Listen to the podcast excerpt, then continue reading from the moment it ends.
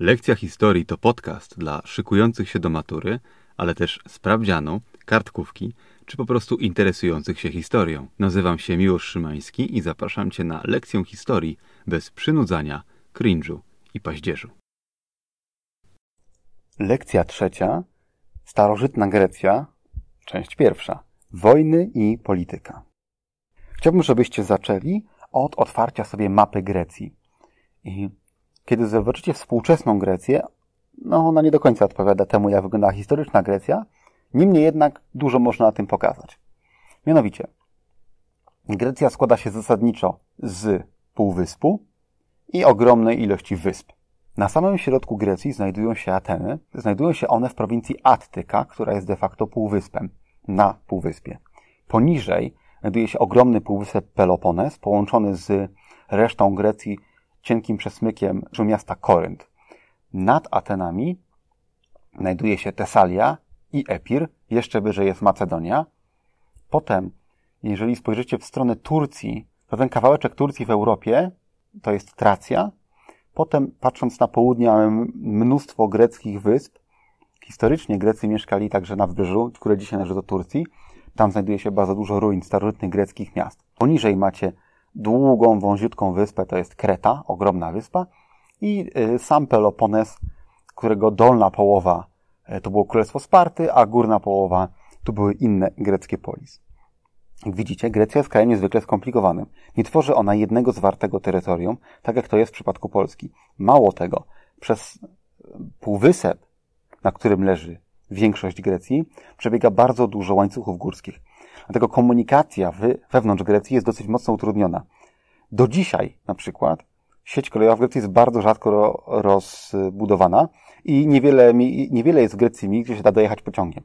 Dominuje komunikacja autobusowa. Do dziś jest to wyraźnie widoczne. Ponieważ komunikacja jest utrudniona, to taki, taka geografia sprzyja rozwojowi małych państewek, a właściwie państw miast, czyli z greckiego polis tworzyły się polis obejmujące miasto i jego najbliższą okolicę, albo całą wyspę, albo kawałek wyspy, albo jak w przypadku Sparty, połowę całego półwyspu. Natomiast Sparta pierwotnie była miastem z malutkim tam okręgiem dookoła, potem dopiero podbiła sąsiednie, sąsiednie kraje i stała się trochę większym.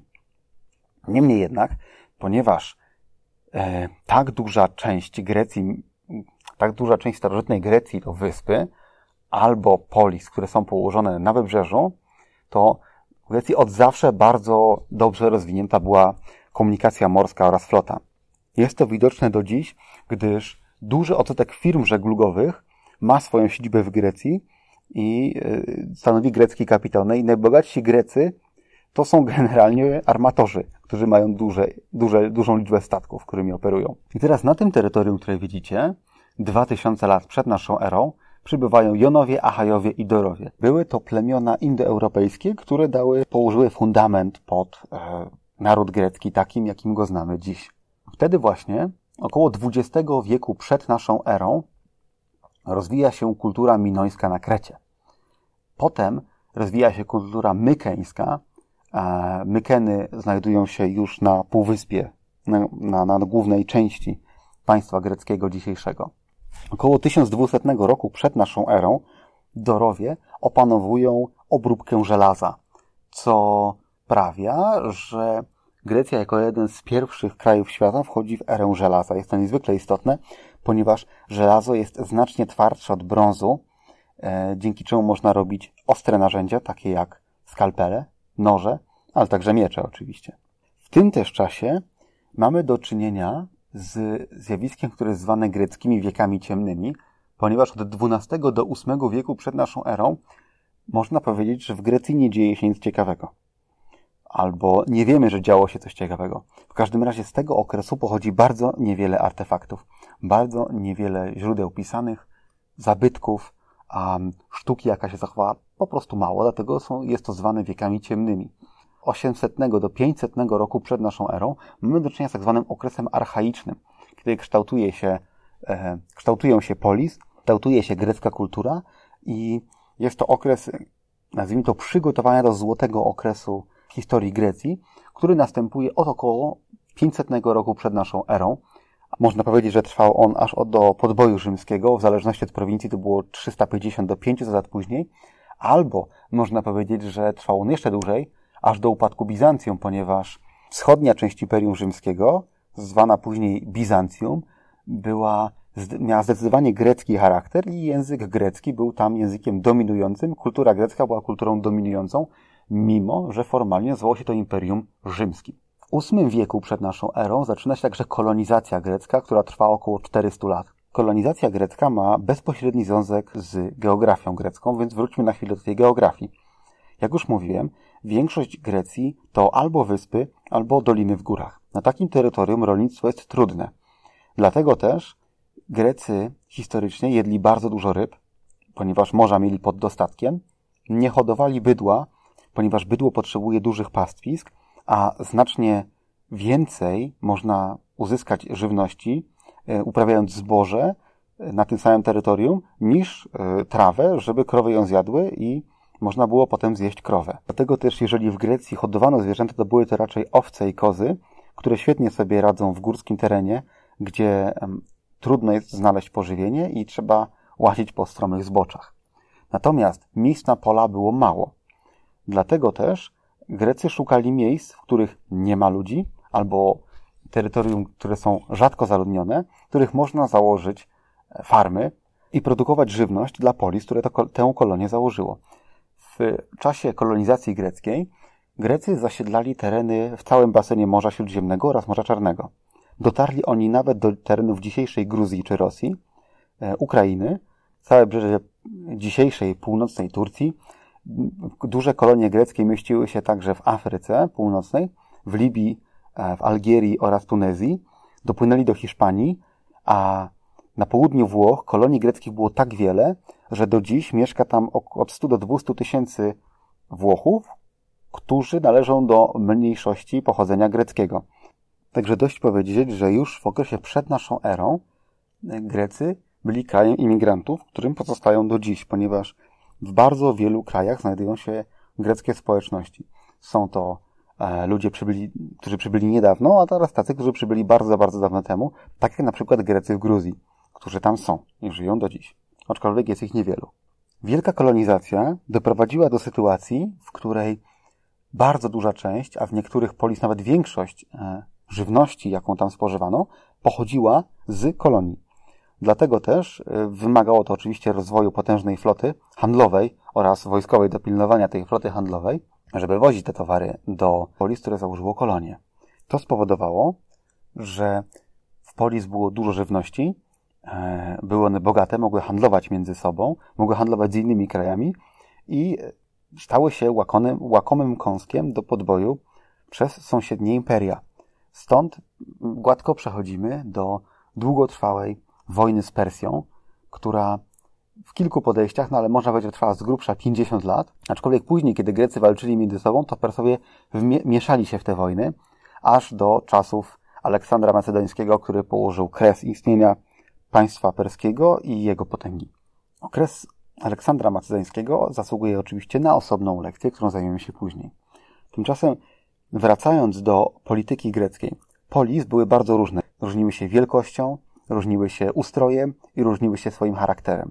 Dość powiedzieć, że Grecja w okresie antycznym nigdy nie stanowiła jednego państwa. Nie licząc tego krótkiego okresu, kiedy Filip Macedoński, a potem jego syn Aleksander podbili inne E, greckie polisy stworzyli jedno zjednoczone państwo macedońskie, które oczywiście przetrwało bardzo krótko. W okresie klasycznym, czyli od około 500 roku przed naszą erą do ery Aleksandra Macedońskiego, na terenie dzisiejszej Grecji mieściły się różne polis. Niektóre były monarchiami, gdzie rządził król, niektóre były oligarchiami, której rządzili najbogatsi, inne były tyraniami. Mieliśmy do czynienia z władzą absolutną jednostki. Były także demokracje. O tym, jakie to były demokracje, będziemy mówić już zaraz.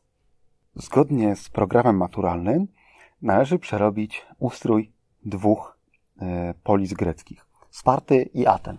Pierwsze chciałbym omówić Spartę. Sparta była monarchią, ale nie była to typowa monarchia, ponieważ było w niej dwóch królów, ale ci królowie nie rządzili, rządzili eforowie, e, którzy byli odpowiednikiem ministrów, ale eforowie byli wybierani. Dość skomplikowany układ, więc po kolei. Zacznijmy od tej dziwacznej sytuacji, w której mamy dwóch królów. Skąd się to wzięło?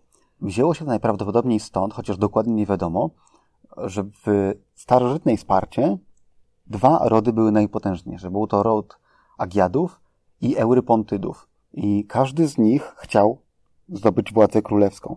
Ale żaden z nich nie był na tyle silny, żeby zdobyć pełnię władzy, albo nikt nie był gotów na totalną wojnę, która skończy się wygraną tylko jednego rodu. Dlatego rody te porozumiały się, że każda z nich będzie miała swojego króla i w ten sposób będzie mieli do czynienia z dwoma królami. Oczywiście, jeżeli królów jest dwóch, to władza żadnego z nich nie może być pełna, musi być jakoś ograniczona.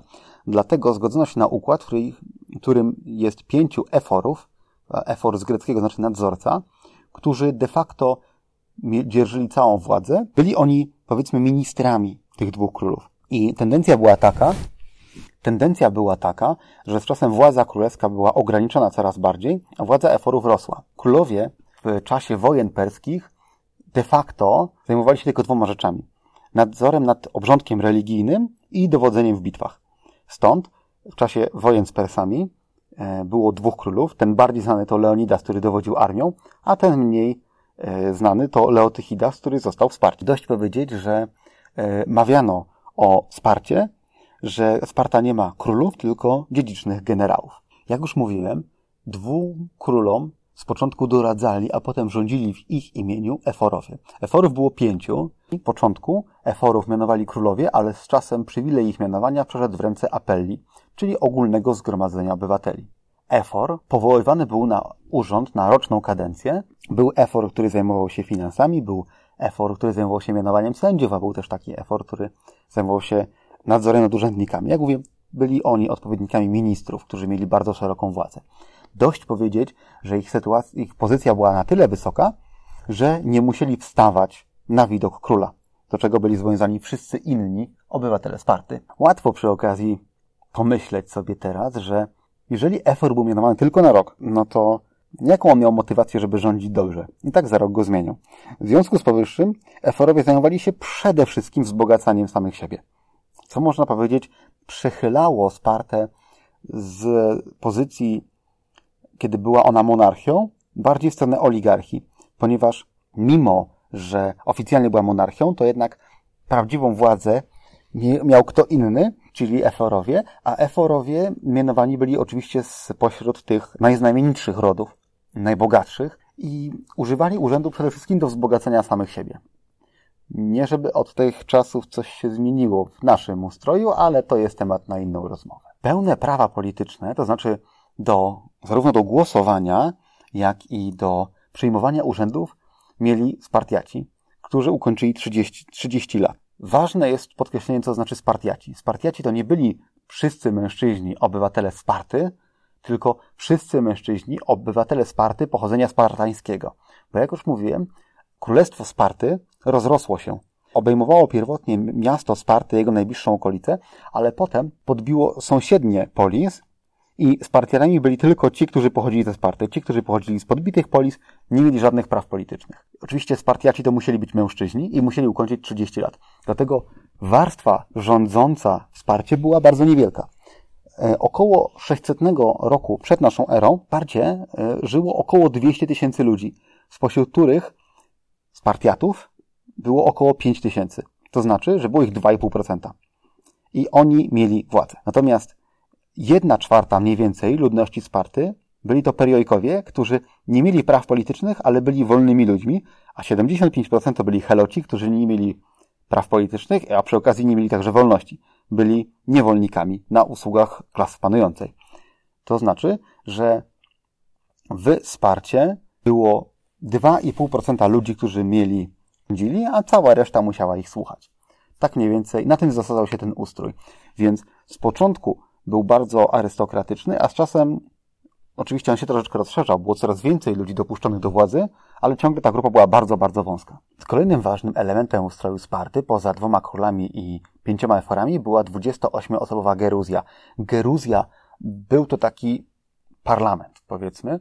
W jego skład wchodziło 28 członków plus dwóch królów, a to miała 30 osób. Początkowo Geruzja e, była organem doradczym dla królów, taką radą mędrców, ale z czasem Stała się także sądem karnym, e, parlamentem, który przygotowywał ustawy do przegłosowania przez apelle, e, a także nawet doszło do tego, że ona osądzała królów, czy królowie nie złamali prawa na przykład. Członkami Geruzji byli być oczywiście Spartiaci, którzy ukończyli 60 lat, mianowano ich dożywotnio i robiła to apella przez głosowanie. Apella, czyli zebranie ogólne Spartiatów, e, przyjmowało lub oddalało wnioski podane mu przez głos e, przez Geruzję. To znaczy Geruzja pisała ustawy, a potem zapytywała apelle, czyli ogół. Zgadzacie, zgadzacie się, czy się nie zgadzacie?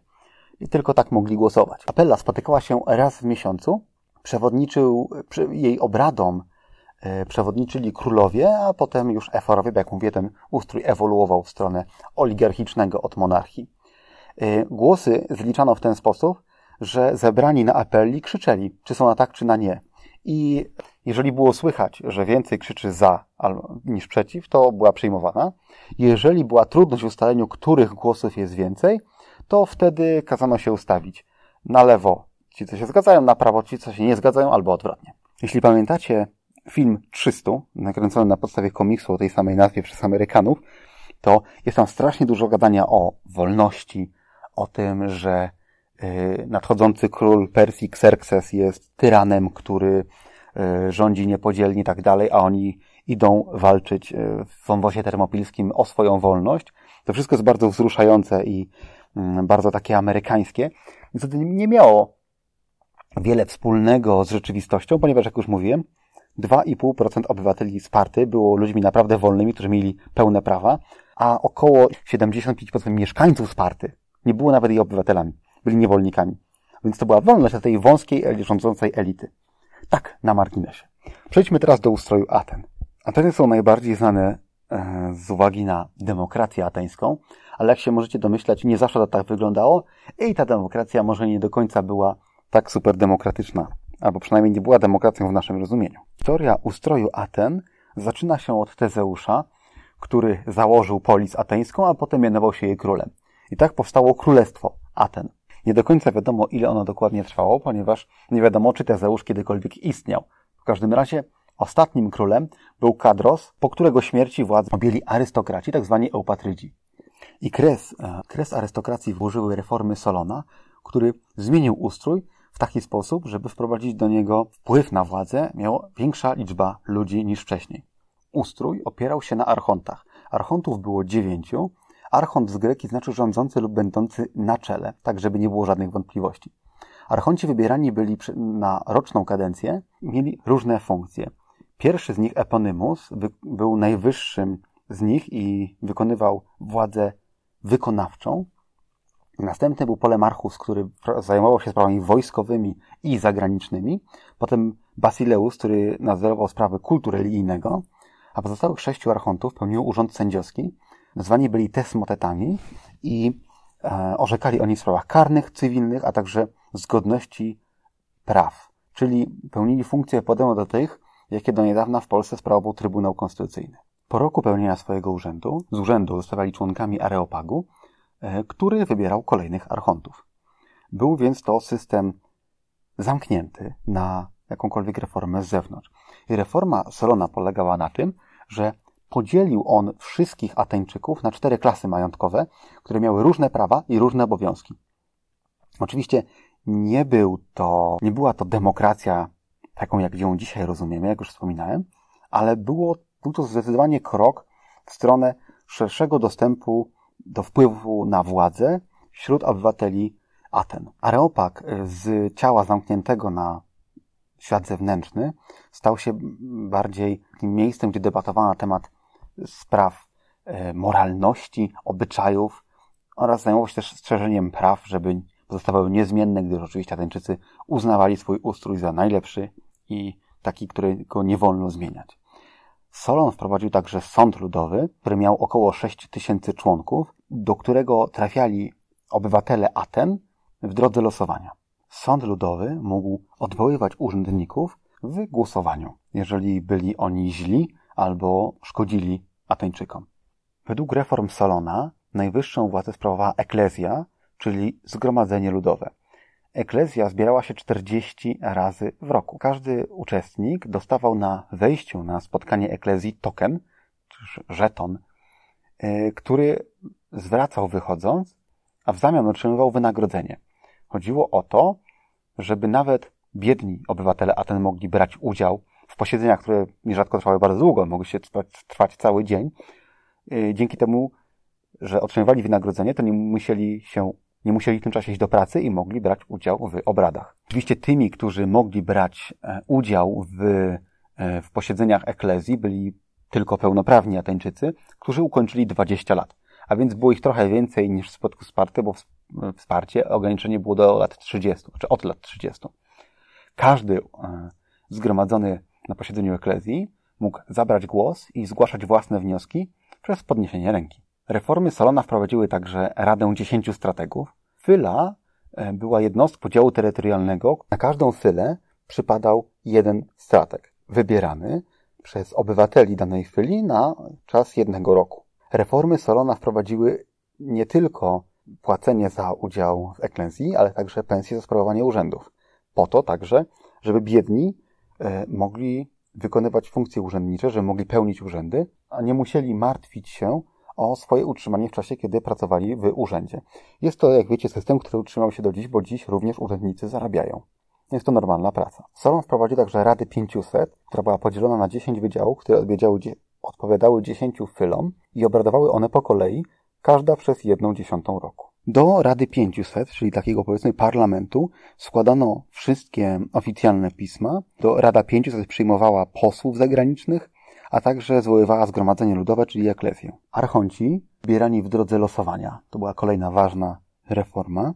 Do tego Solon wprowadził instytucję ostracyzmu.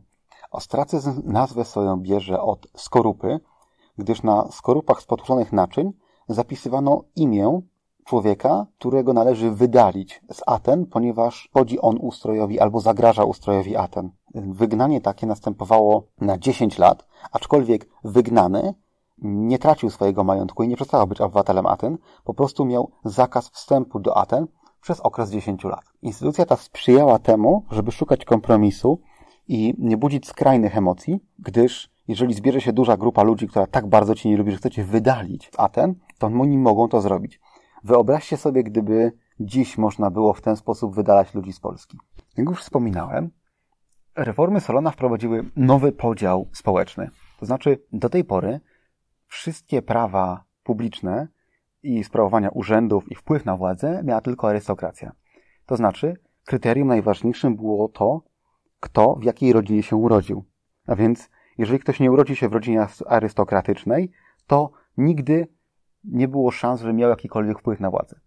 Solon postanowił zdemokratyzować ten sposób, aczkolwiek tylko trochę, wprowadzając kryterium majątkowe. Jednostką służącą do określenia poziomu bogactwa była tak zwana miara zboża, która miała także swoje odpowiedniki do ilości wina bądź oliwy, zależnie od tego, co kto produkował i z czego się utrzymywał. Najwyższą klasę stanowili ci, którzy mieli dochód powyżej 500 miar zboża, Kolejnym pułapem było 300 i 200 miar zboża oraz poniżej 200 miar zboża. Było to o tyle istotne, że o ile arystokracja dalej wpadała w najwyższą grupę, czyli tych, co mają 500 miar zboża lub więcej dochodu rocznego, ale istotnym elementem tutaj jest to, że ci biedniejsi, jeżeli się dorobili, to mogli trafić do wyższej klasy, co jest niemożliwe w przypadku, kiedy o Twojej klasie społecznej decyduje urodzenie.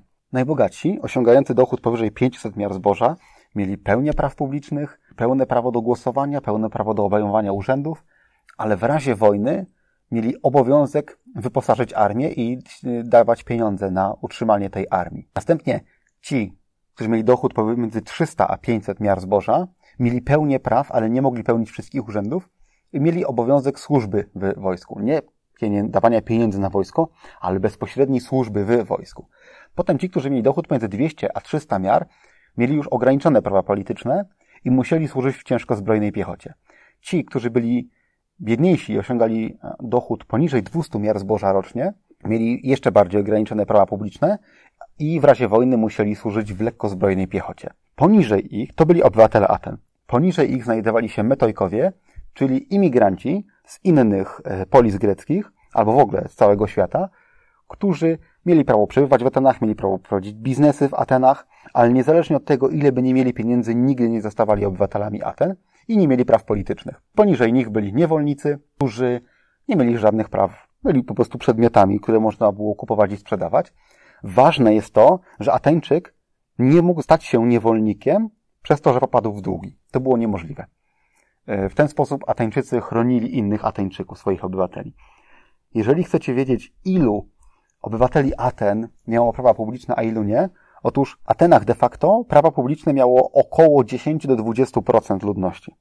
Cała reszta nie miała praw politycznych, żadnych. W tej grupie, która nie miała praw, byli ci, którzy mieli mniej niż 20 lat, kobiety oraz e, metojkowie i niewolnicy. Niewolników było szczególnie dużo. Kilkadziesiąt procent ludności Aten to byli niewolnicy. Dlatego demokracja ateńska, która jest tak chwalona za to, że była bezpośrednią demokracją, była w, tym, w owym czasie rewolucyjnym wynalazkiem, o tyle na dzisiejsze standardy no nie jest demokracją, ponieważ e, wpływ na rząd ma 10 do 20% ludności, co jest małą grupą. Oczywiście dziś w Polsce do, do wyborów chodzi około połowa Polaków, co znaczy, że druga połowa się sama wyklucza z wpływu na władzę, ale robią to oni dobrowolnie, nie, zostają, nie są wykluczeni od wpływu na władzę. To jest ważna różnica. Po okresie demokracji w Atenach następuje okres tyranii, kiedy rządzi Pyzystrat. Rządzi on do swojej śmierci, potem władzę po nim przejmują jego synowie, którzy nie są już tak zdolni jak ojciec i, e, i władza po 50 latach tyranii zostaje im odebrana. Niemniej jednak okres tyranii ateńskiej był chwalony, ponieważ w owym czasie następował silny rozwój kultury, handlu, sztuki. Poza tym Pyzystrat e, zajmował się przede wszystkim odbieraniem ziemi i bogactwa bogatym i przekazywanie jej tym biedniejszym. Biedniejsi mieli także niższe podatki. Stąd pewnie jest chwalony jak każdy władca absolutny, który odbiera bogatym, a daje biednym. W 508 roku, przed naszą erą, Archont Kleistenes wprowadza, e, wprowadza kolejne reformy demokratyczne w Atenach, e, w polis ateńskiej. Jak już mówiłem wcześniej, Fylii było 10 i były to, powiedzmy, powiaty. Kleistenes wytyczył jeszcze raz granicę Fylii w taki sposób, żeby nie było Fylii obejmującej tylko miasto, Fylii obejmującej tylko wieś i Fylii obejmującej tylko wybrzeże, co powodowało, że ludzie o podobnych interesach i podobnych poglądach grupowali się w jednej Fylii i tworzyli bloki, które walczyły ze sobą. Kleistenes wytyczył granicę Fylii w taki sposób, że każda Fyla obejmowała i wybrzeże, i miasto, i wieś. I dzięki temu mieszkający w jednej chwili musieli teraz działać razem, niezależnie od tego, czy byli żeglarzami, czy, czy rolnikami, czy rzemieślnikami. Dodatkowo każda fyla dzieliła się na 10 dem, czyli 10 gmin. Poza tym w każdej chwili, oprócz tego, że musiał być kawałek wybrzeża, kawałek wsi, kawałek miasta, to jeszcze fyla musiała także reprezentować wszystkie warstwy ludności. Polis ateńska i polis spartańska w takim kształcie e, stoczyły szereg wojen ze sobą, a także z innymi krajami. Najważniejsze z nich są dwie. Pierwsza to wojny Persji z Grekami, a druga to wojna peloponeska. Wojna Polis z Grekami zaczęła się w 500 roku przed naszą erą, tym, że Persja podbiła terytorium, które dzisiaj znamy, znamy jako zachodnie wybrzeże Turcji. W owym czasie znajdowały się tam polis greckie, takie jak Milet. Persowie podbili je wcześniej, a w 500 roku wybuchło powstanie polis greckich przeciwko władzy królów perskich. Powstanie trwało 6 lat i zostało tłamszone i wtedy, e, wtedy właśnie król perski Dariusz postanowił, że po zgaszeniu tych powstań podbije resztę Grecji. Wyruszył na wielką wyprawę do Grecji. Trwała ona kilka lat. Podbił północną część Grecji, znaczy to, co dzisiaj jest północnością Grecji, chodzi oczywiście o Tesalię, Następnie wszedł do Attyki i znajdował się już bardzo blisko Aten. Miała tam miejsce bitwa pod Maratonem, która została wygrana przez Greków i zasłynęła tym, że jeden z greckich żołnierzy biegł z maratonu do Aten, żeby obwieścić o zwycięstwie i po tym, jak już to zrobił, to umarł na miejscu z wysiłku. Dość powiedzieć, że pomiędzy maratonem a Atenami jest łańcuch górski. Więc żeby dobiec do Aten, trzeba przebiec po górach, co faktycznie może zniszczyć człowieka. Odległość ta wynosiła mniej więcej 36 km i maraton, który znamy, ma 42 km i 195 metrów, nie dlatego, że taka była odległość pomiędzy maratonem a Atenami, a dlatego, że królowa podczas olimpiady w Londynie chciała zobaczyć bieg maratoński, ale chciała, nie chciała wychodzić ze swojego pałacu windsorskiego, chciała, żeby przebiegli pod jej balkonem, z którego mogłaby pozdrowić biegaczy. Więc zmienią trasę biegu w taki sposób, żeby zahaczał o pałac windsorski, w którym znajdowała się królowa imperium. Biegacze przebiegli pod jej balkonem, tych kilka kilometrów dodatkowych więcej i się już przyjęło biegać tę dłuższą troszeczkę trasę. No, ciekawostka. Dariusz chciał zorganizować drugą wyprawę, żeby podbić Grecję, ale zmarł. Więc inicjatywę przejęły go syn Xerxes.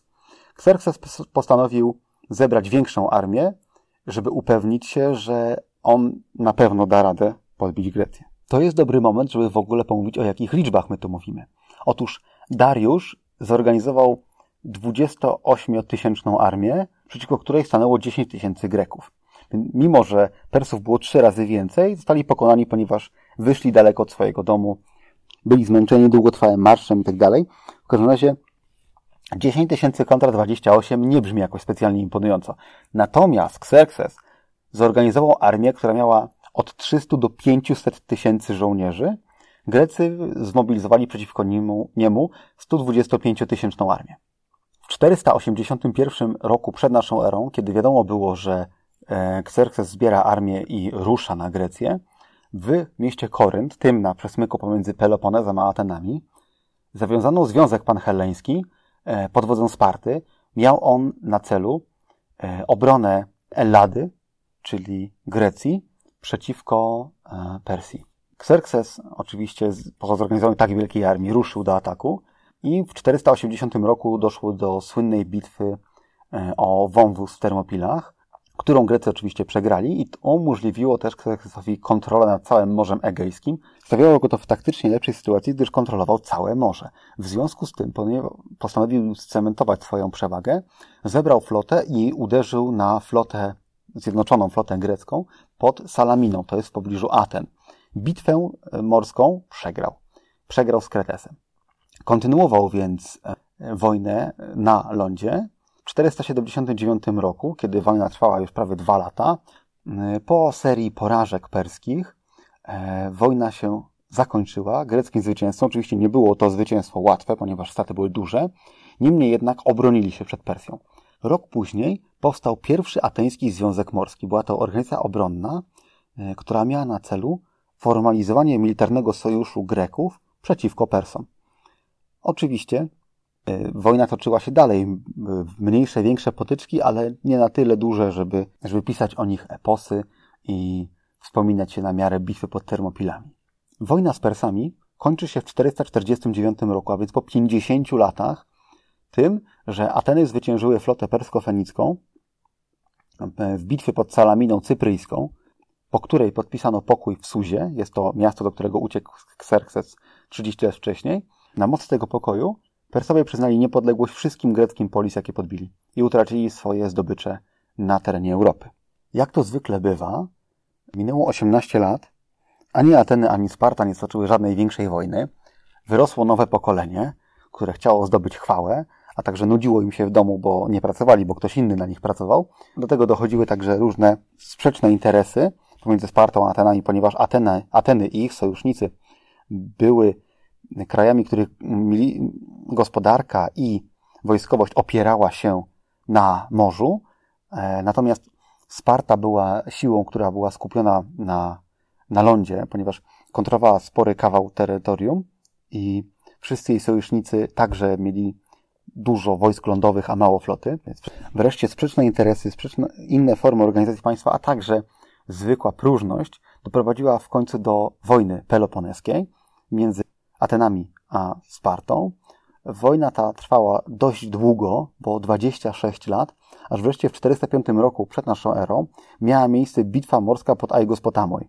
Jest ona na tyle ważna, że jak już mówiłem, Sparta był, miała słabą flotę, a silne wojska lądowe, a ten odwrotnie. Niemniej jednak bitwę tę wygrała Sparta. Zniszczyła niemal całą flotę ateńską, wygrała wojnę, podbiła Ateny i automatycznie zainstalowała jako władzę w Atenach tak zwanych 30 tyranów.